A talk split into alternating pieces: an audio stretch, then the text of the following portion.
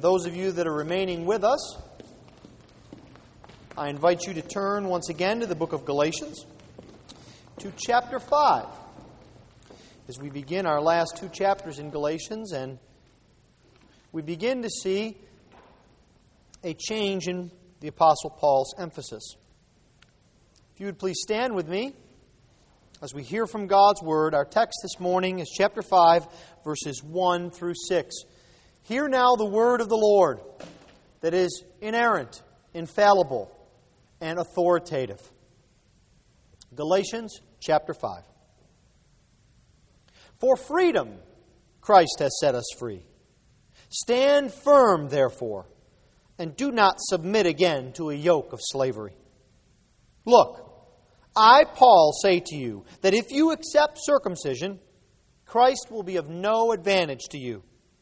I testify again to every man who, who accepts circumcision that he is obligated to keep the whole law. You are severed from Christ, you who would be justified by the law. You have fallen away from grace. For through the Spirit, by faith, we, eat, we ourselves eagerly wait for the hope of righteousness. For in Christ Jesus, neither circumcision nor uncircumcision counts for anything, but only faith working through love. Thus far, the reading of God's Word. Let us pray. Heavenly Father, we thank you for this word from Paul. We thank you that it is addressed not only to the Galatians, but to us as well. And we pray, O oh Lord, that you would bless us by it. You would illumine our minds and open our hearts. In Jesus' name we pray. Amen. Please be seated. It's one of the favorite days of the year, especially for children. It's a day that's looked forward to, and oftentimes looked forward to not because of the day itself or what it represents, but what happens on that day. No, it's not Christmas. It's the 4th of July. A day in which we remember and celebrate the freedom of our country.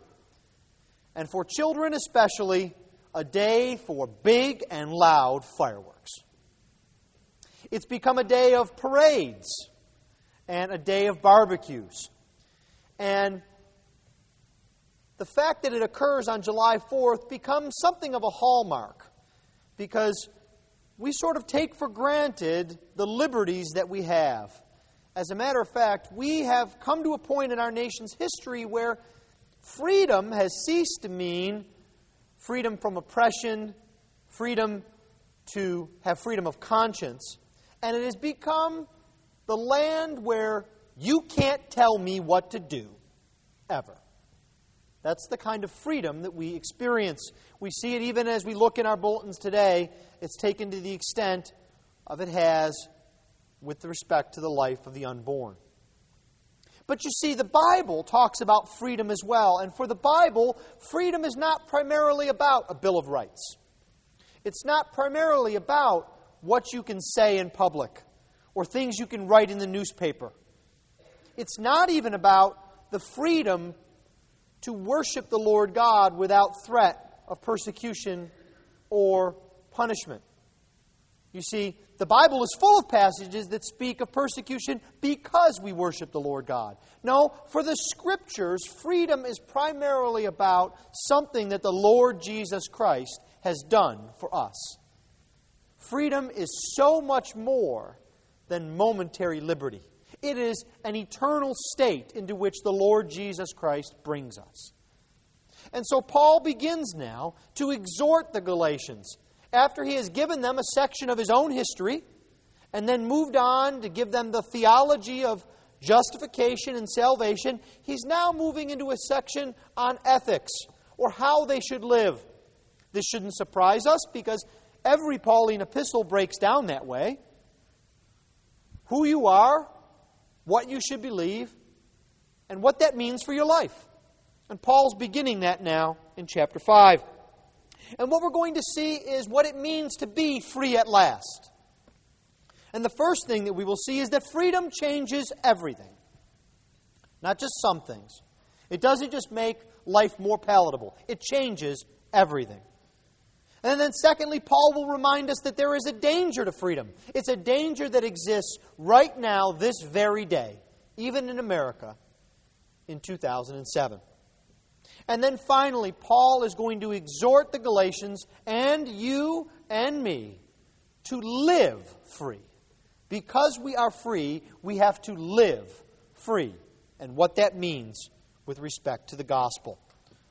Well, let us then begin here by looking at chapter 5, verse 1, and see what it means to say that freedom changes everything. Look with me if you would.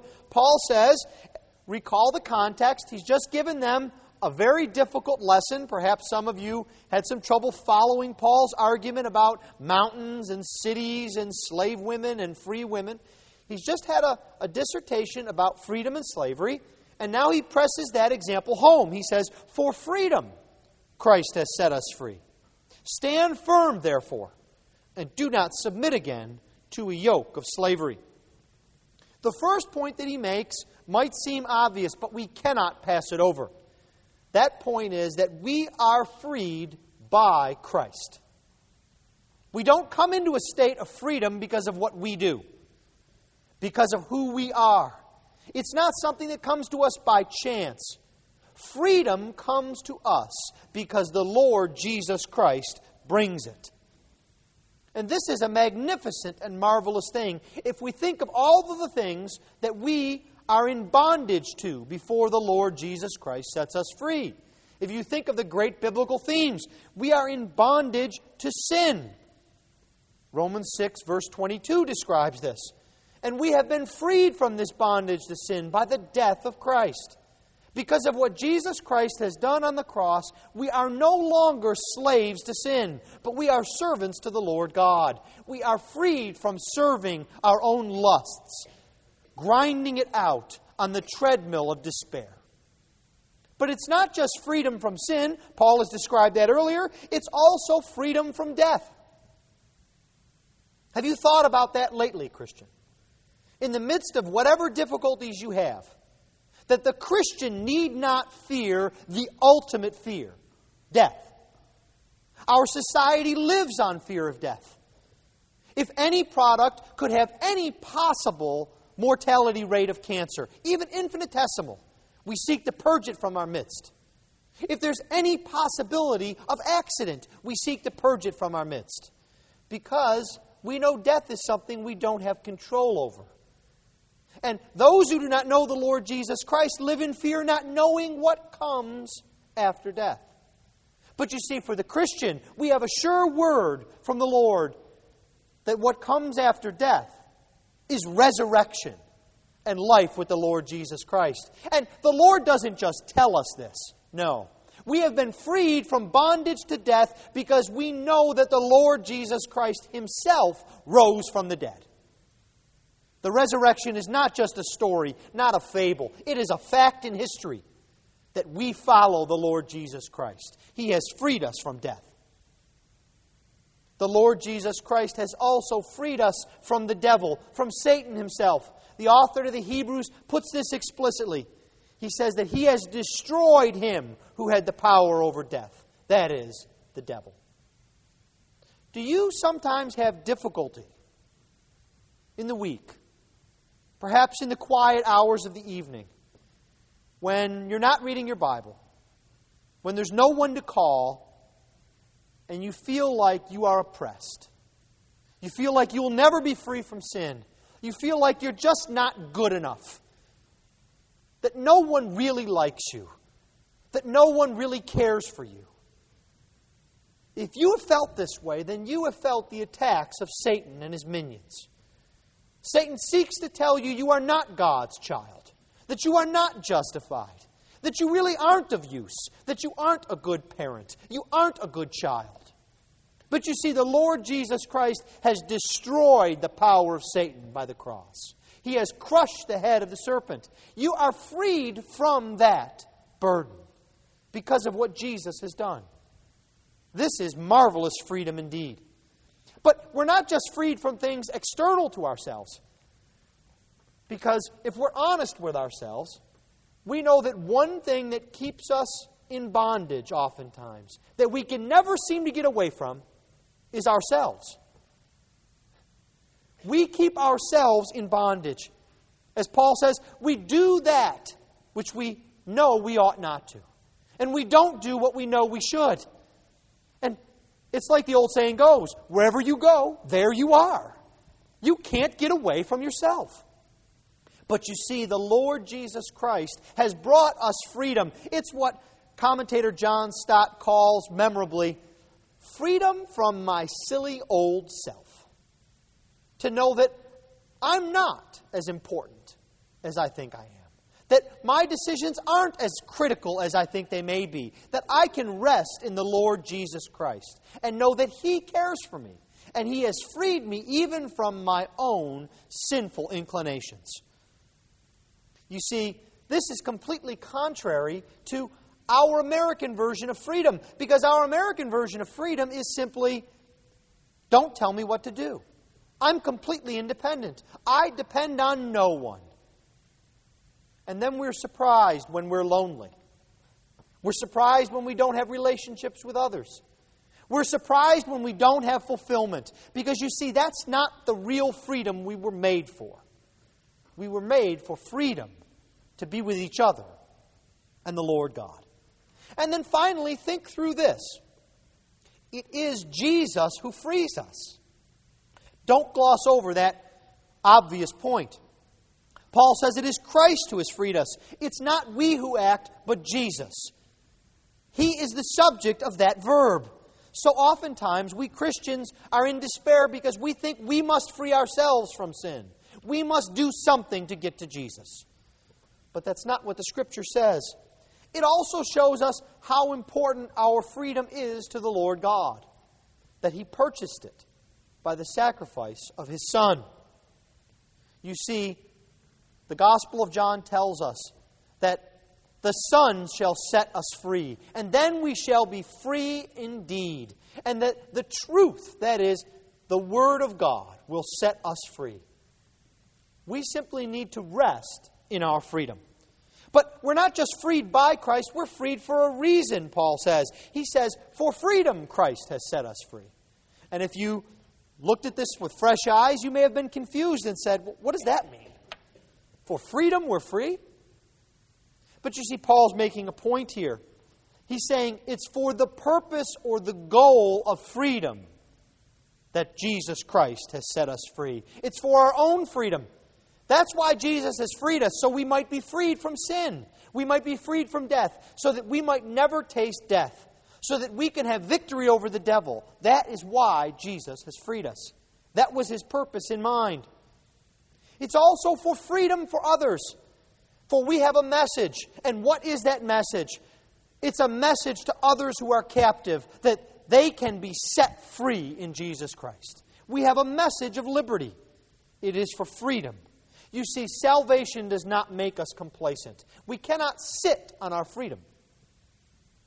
We might argue and have a discussion with respect to foreign policy and what we should do with democracies and what we should do intervening with other nations, but not so with the freedom we have in Christ. The Bible is explicit. We are to take the good news of the gospel and make disciples of all nations. We cannot keep this freedom to ourselves.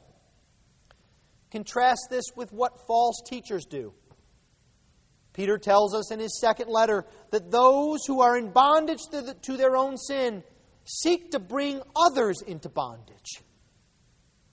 They don't proclaim liberty to the captives, they proclaim bondage. Paul says the same thing in Galatians 2 and chapter 4. He says that the false brothers slipped in that they might bring us into slavery. They slipped in to spy out our freedom so that they could squash it. That's not the work of the gospel. But you see, Paul then begins to move to something that perhaps might make us uncomfortable. We can hear the news of the gospel that it is good to be free and that Jesus has freed us, and there's nothing that we can do to be in that state. But Paul says, because of who you are in Christ, because of what Jesus Christ has done, Freedom requires a commitment. You notice what his next sentence is? Stand firm. That's a command. Christian.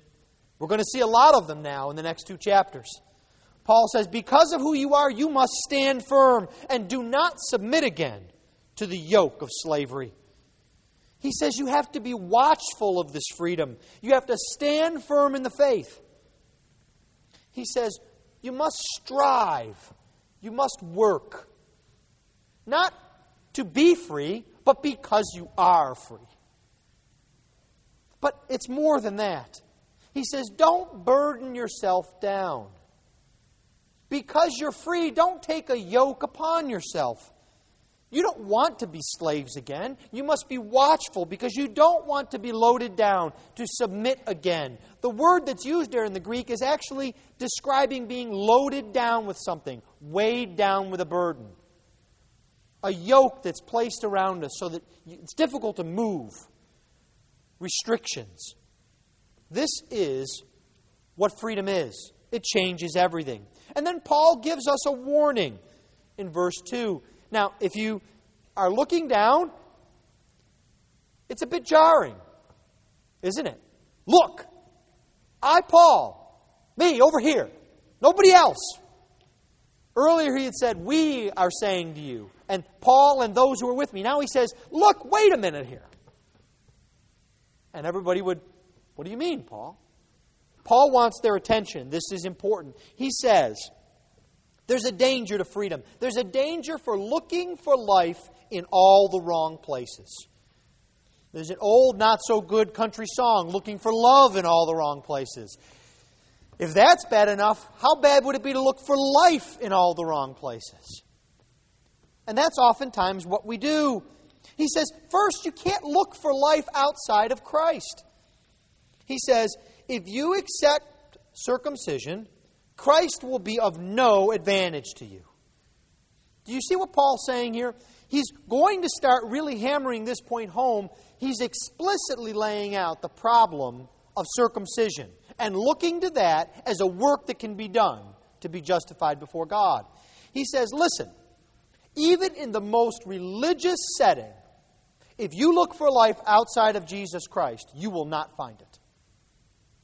I don't care if you go to church morning and evening and Wednesday and Bible study.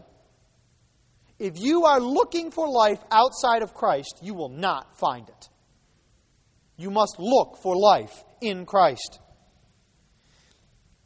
He's putting it this way. Calvin says it well. He says, if you want Christ, you must have all of him or none of him. You can't have part of him. You can't take Jesus and have something else. You won't find life there. You must have all of a Savior. But we don't just look for life outside of Christ, do we? We look for life as debtors to the law. Paul says that the Galatians are trying to submit again to a yoke of slavery. And he again uses strong language. I testify again to every man who accepts circumcision that he is obligated to keep the whole law. Now, there's an irony here that we can miss.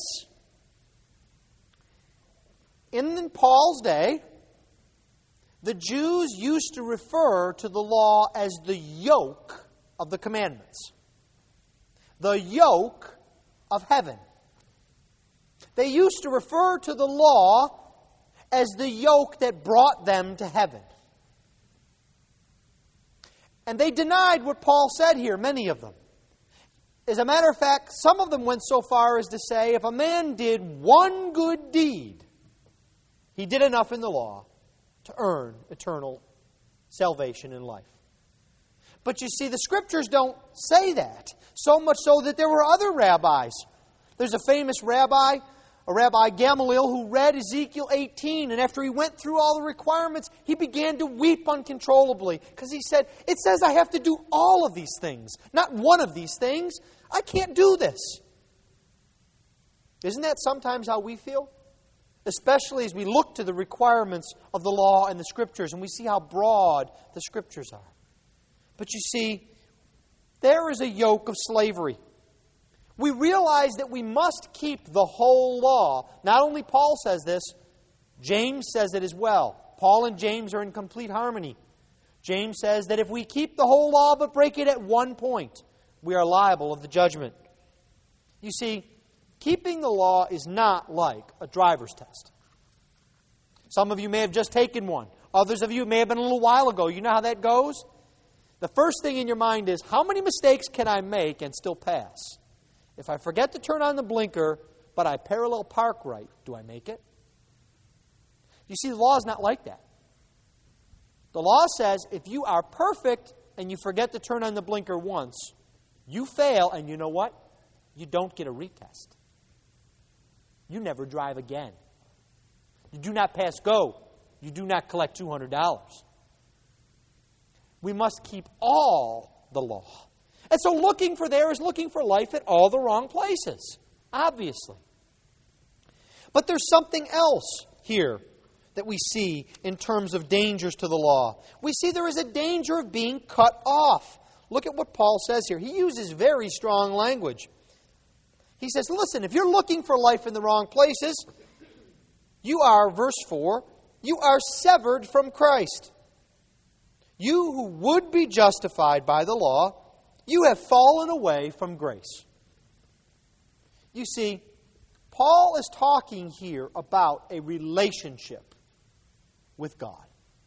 There are some who go on and on at length and try and pull every statement they can out of context from Calvin or a church father or someone to say, well, what Galatians is really about is Jews and Gentiles getting together. It's not really about justification, it's not really about a personal relationship with the Lord. And they'll denigrate that and say, that's not really important. But you see, it's obvious in Paul's words. He doesn't say you won't be a part of the people of God. He doesn't say you won't have table fellowship. He doesn't say you'll be miserable. He says you'll be severed from Christ. He's speaking in relational terms to God Himself, the Lord Jesus Christ. The word here for severed is the same word that's used in chapter 3, verse 17, when he says, this is what I mean. The law, which came 430 years afterwards, does not annul a covenant previously ratified by God. It means it doesn't make it ineffectual. What Paul's saying is if you seek to be justified by the law, by circumcision, you have made the death of Christ ineffectual for you. You have denigrated the work of Jesus Christ and said, it's not sufficient. And what that means is that we have fallen away from grace. Now, I want you to notice two things here. Words are important in the Scriptures. It doesn't say, you who are justified by the law. It says, you who would be justified by the law. In other words, we might even translate it this way You who think you can be justified by the law, you have fallen from grace. This is not something that's happened yet. Paul sees them. It's as if he's hearing their conversations. And instead of talking about the gospel, they're talking about Jewish feasts. Instead of talking about witnessing and coming to know the Lord Jesus Christ. They're talking about how neat circumcision is and how great it shows the covenant. And he says, You're walking down the wrong road. And so God, in His grace, gives a stern warning to the Galatians. He says, You're going down the wrong road. You haven't gone there yet. Stop. He makes a clear warning. And he says, you are leaving the place where grace is found. You see, he's not suggesting here that one can be saved and then be unsaved, that one could be justified by faith and then somehow be unjustified. He's saying if you would be justified by law, then you're not even in the same ballpark of where grace is found.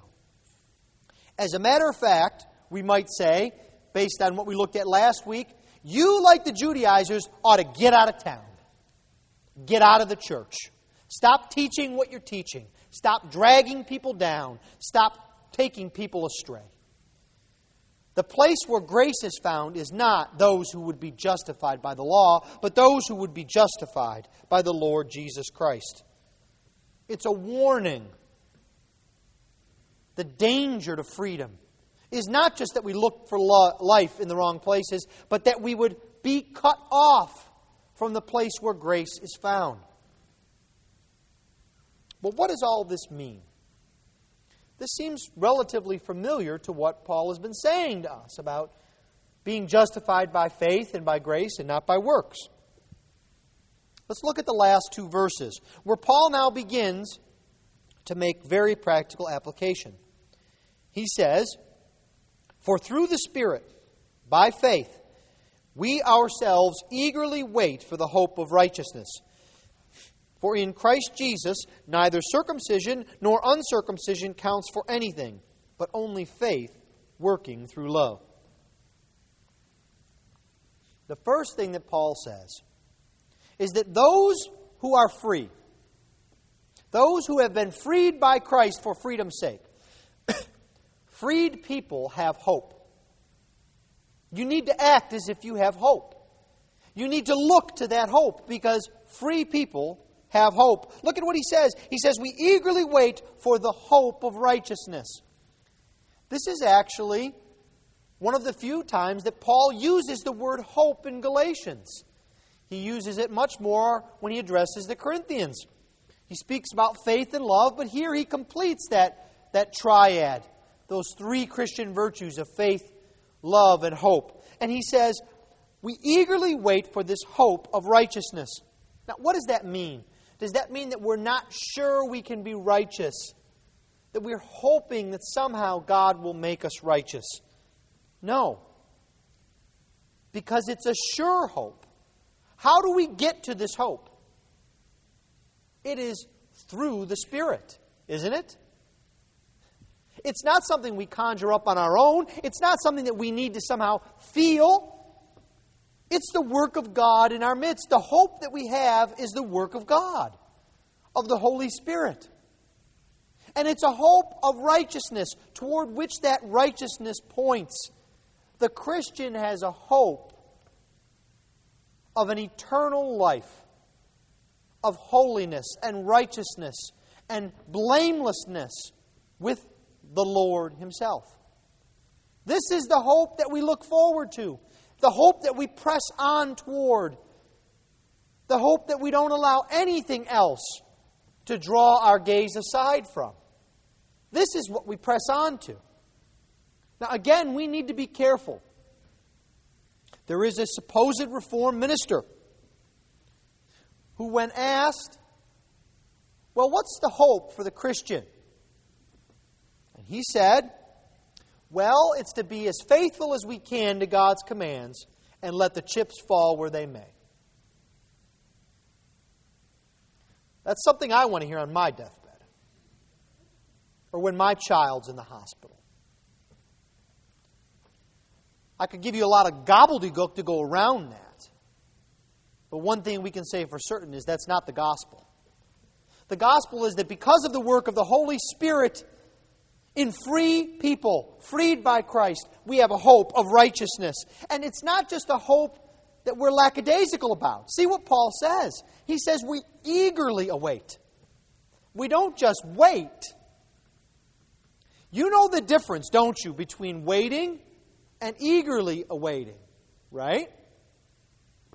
Kids, perhaps you had this happen this morning. You got up, got ready, and perhaps because mom and dad had other things to do, you were ready before them, before they went to church. And so you waited in the car or by the front door to get ready to go. Too short of a period of time to do anything, too long to be quick. Looking at your watch. Right? Parents, we have that too. There are things that we wait for. But that's not like waiting for something that we know is going to happen and is going to be incredible, is it? We don't confuse waiting for the bus with waiting on our birthday to open up our presents, do we? It's a different kind of waiting. You see, Paul says that's the kind of waiting that free people do. It's a waiting of eagerness. It's like the kind of waiting that creation itself has to be free from the groaning of sin. it wants to be free from sin. It's actually the kind of waiting that the Christian should have when he's waiting to see the Lord Jesus Christ again. That's the kind of eager expectation. It's a hope that is sure and that produces an eager anticipation. We can't wait to get there. It's like Paul says it would be far better to be with the Lord. I'm eager to go and be with the Lord but now it is needful for me to be with you. The Christian does not fear his end because he has an eager anticipation. He is a person with hope. But freed people don't just have hope, freed people are different and they act different, Paul says. He says, For through the Spirit by faith, we ourselves eagerly wait for the hope of righteousness. For in Christ, Neither circumcision nor uncircumcision counts for anything. He says free people have the Spirit. They're different. And he's going to describe for us what that means in detail when he tells us the fruit of the Spirit. And so for now, I'll just whet your appetite with that. What that means is freed people have joy, they have peace, they have patience, they have kindness, this is what freed people look like. They have the fruit of the Spirit. You see, freedom is not really a fruit of the Spirit. Freedom lets us know we have the Spirit. And then we get the fruit of the Spirit. It's in this freedom that the Spirit operates. But it's not just that freed people are different because they have the Spirit, they are freed and they are in Christ. Now, what does that mean? Let me illustrate it for you this way of how important it means to be in Christ. You may recall that in Sunday school we were looking at Paul's passage in 1 Corinthians 9 where he spoke of being all things to all men and how he was going to be flexible for the sake of the gospel. Now, do you remember that one of the things he said is, To the Jews I became what? As a Jew. Now, you might scratch your head and say, wait a minute, Paul, um, tribe of Benjamin, check. Circumcised the eighth day, check.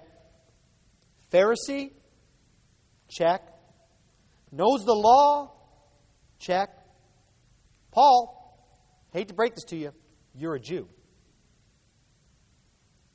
You have all the markers of a Jew, Paul. You grew up in a Jewish household, Paul.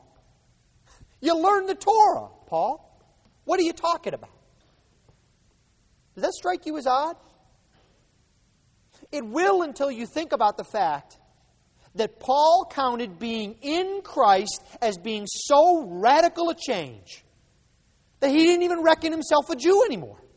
His reality, his identity was being in Christ. Your reality is not being an American. Your ultimate reality is not even being a man or a woman. Your ultimate reality is not being a person who likes baseball as opposed to football, or knitting as opposed to crochet, or farming as opposed to mechanics. Your ultimate reality is that you are in Christ, and everything else is subservient to that. That makes you different. And I have said this before, and I will say it again. That gives you more in common with the person, the person right now worshiping in a basement in China than it does with your next door neighbor. If the reality is that you are both in Christ. That is what reality is about. It is about being in Christ. And Paul understood this. It changes who you are. So much so that he could say that neither circumcision nor uncircumcision counts for anything, but only faith working through love. Three times in the scriptures, Paul will say things pretty much the same way. If you flip over a page, he'll say it in chapter 16, chapter 6, verse 15.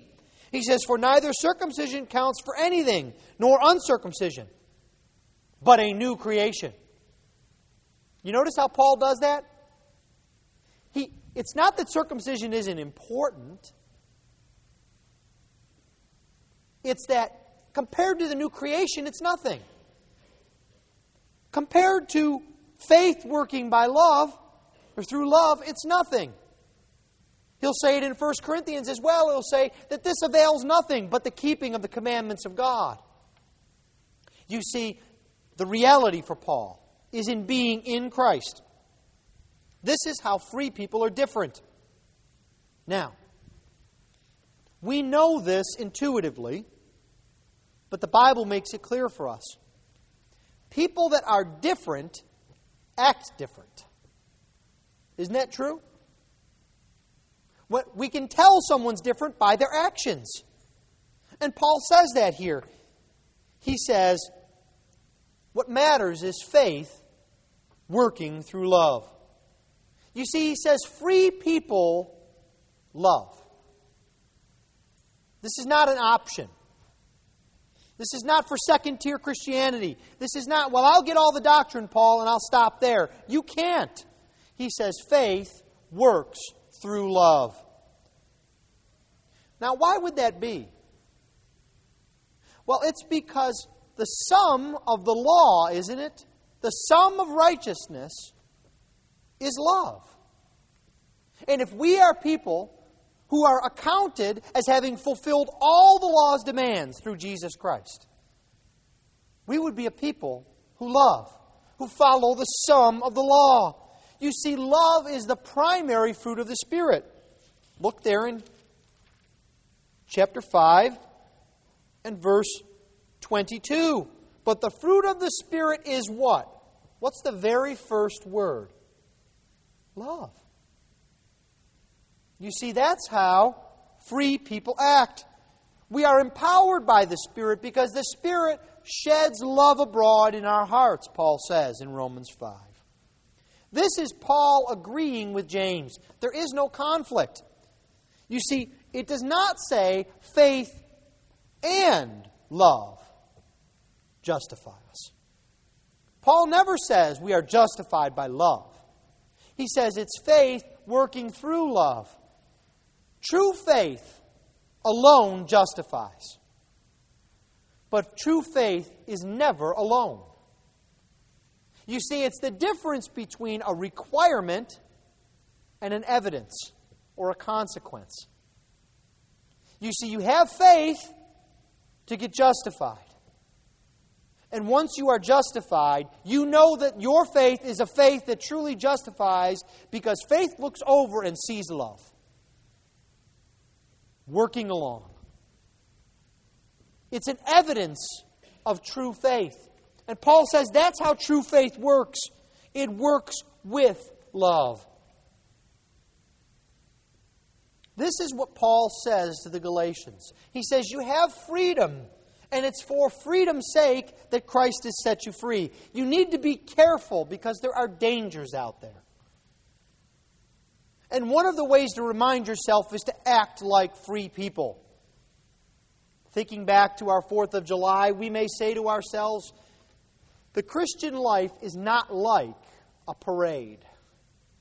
It's not something we watch and sort of remember that something happened and that gives us a day off of work. The freedom that we have affects us today in our marriages, in our jobs, with our children, with our neighbors. Because that freedom that comes by faith works through love. And we are called to be a people who show love to others. That's what Paul says. He's warning the Galatians, saying, You're getting off track.